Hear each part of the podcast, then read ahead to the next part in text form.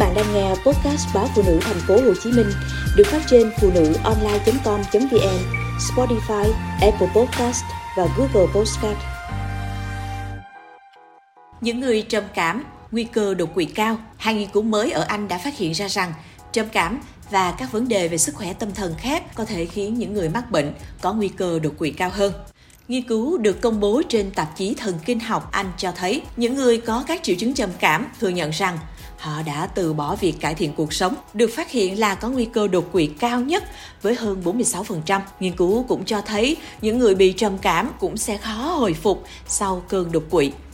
Một nghiên cứu thứ hai là ở những người có gen được biết là có liên quan đến trầm cảm, rối loạn lưỡng cực và rối loạn cảm xúc theo mùa thì cũng có nhiều khả năng bị đột quỵ hơn. Các nhà khoa học của Đại học Linh đứng sau phân tích cho biết dữ liệu của họ cho thấy những vấn đề sức khỏe tâm thần này gây ra đột quỵ, chứ không phải ngược lại. Họ gợi ý rằng nếu mọi người được sàng lọc các gen rối loạn tâm trạng, thì họ có thể được tư vấn về cách quản lý tốt hơn các yếu tố khác được biết là làm tăng nguy cơ đột quỵ. Ở Anh có hơn 100.000 người đột quỵ mỗi năm, cứ 5 phút lại có một người đột quỵ và có 1,3 triệu người sống sót sau đột quỵ. Tỷ lệ nam bị đột quỵ nhiều hơn nữ giới. Đột quỵ xảy ra khi nguồn cung cấp máu cho não bị cắt, giết chết các tế bào não. Tình trạng này có thể dẫn đến khuyết tật lâu dài và ảnh hưởng đến cách mọi người suy nghĩ và cảm nhận. Trầm cảm là một trong những vấn đề sức khỏe tâm thần phổ biến nhất trên thế giới hiện nay. Mặc dù đột quỵ có thể xảy ra do tuổi tác, nhưng còn các yếu tố rủi ro khác bao gồm hút thuốc lá,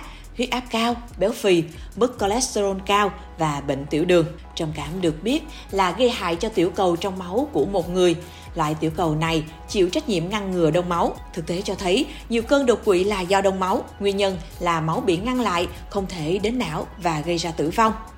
Trầm cảm ảnh hưởng đến mọi người trên khắp thế giới và có thể có nhiều tác động trong cuộc sống của chúng ta. Tiến sĩ Robert Murphy, tác giả chính của Đại học Glasgow ở Ireland cho biết loại phổ biến nhất là đột quỵ thiếu máu cục bộ, trong đó cục máu đông nghiêm trọng chặn máu từ não, nó chiếm gần 90% các cơn đột quỵ. Trước đây có rất nhiều nghiên cứu đã cho thấy chứng trầm cảm có liên quan đến đột quỵ với nhiều chuyên gia đã chỉ ra rằng tình trạng sức khỏe tâm thần ảnh hưởng đến lưu lượng máu trong cơ thể như thế nào. Nhưng với nghiên cứu này thì các nhà khoa học cho thấy với mức tiểu cầu trong máu thấp, nó kéo theo nguy cơ đông máu chết người như thế nào. Trong nghiên cứu này, chúng tôi đã hiểu sâu hơn về cách các triệu chứng trầm cảm có thể góp phần gây ra đột quỵ. Kết quả của chúng tôi cho thấy các triệu chứng trầm cảm có thể ảnh hưởng đến sức khỏe tâm thần nhưng cũng làm tăng nguy cơ đột quỵ. Tiến sĩ Murphy cho biết. Tiến sĩ Murphy cho biết thêm, nghiên cứu của chúng tôi cung cấp một bức tranh toàn cảnh về bệnh trầm cảm và mối liên hệ của nó với nguy cơ đột quỵ bằng cách xem xét một số yếu tố bao gồm các triệu chứng, lựa chọn cuộc sống và việc sử dụng thuốc chống trầm cảm của người tham gia.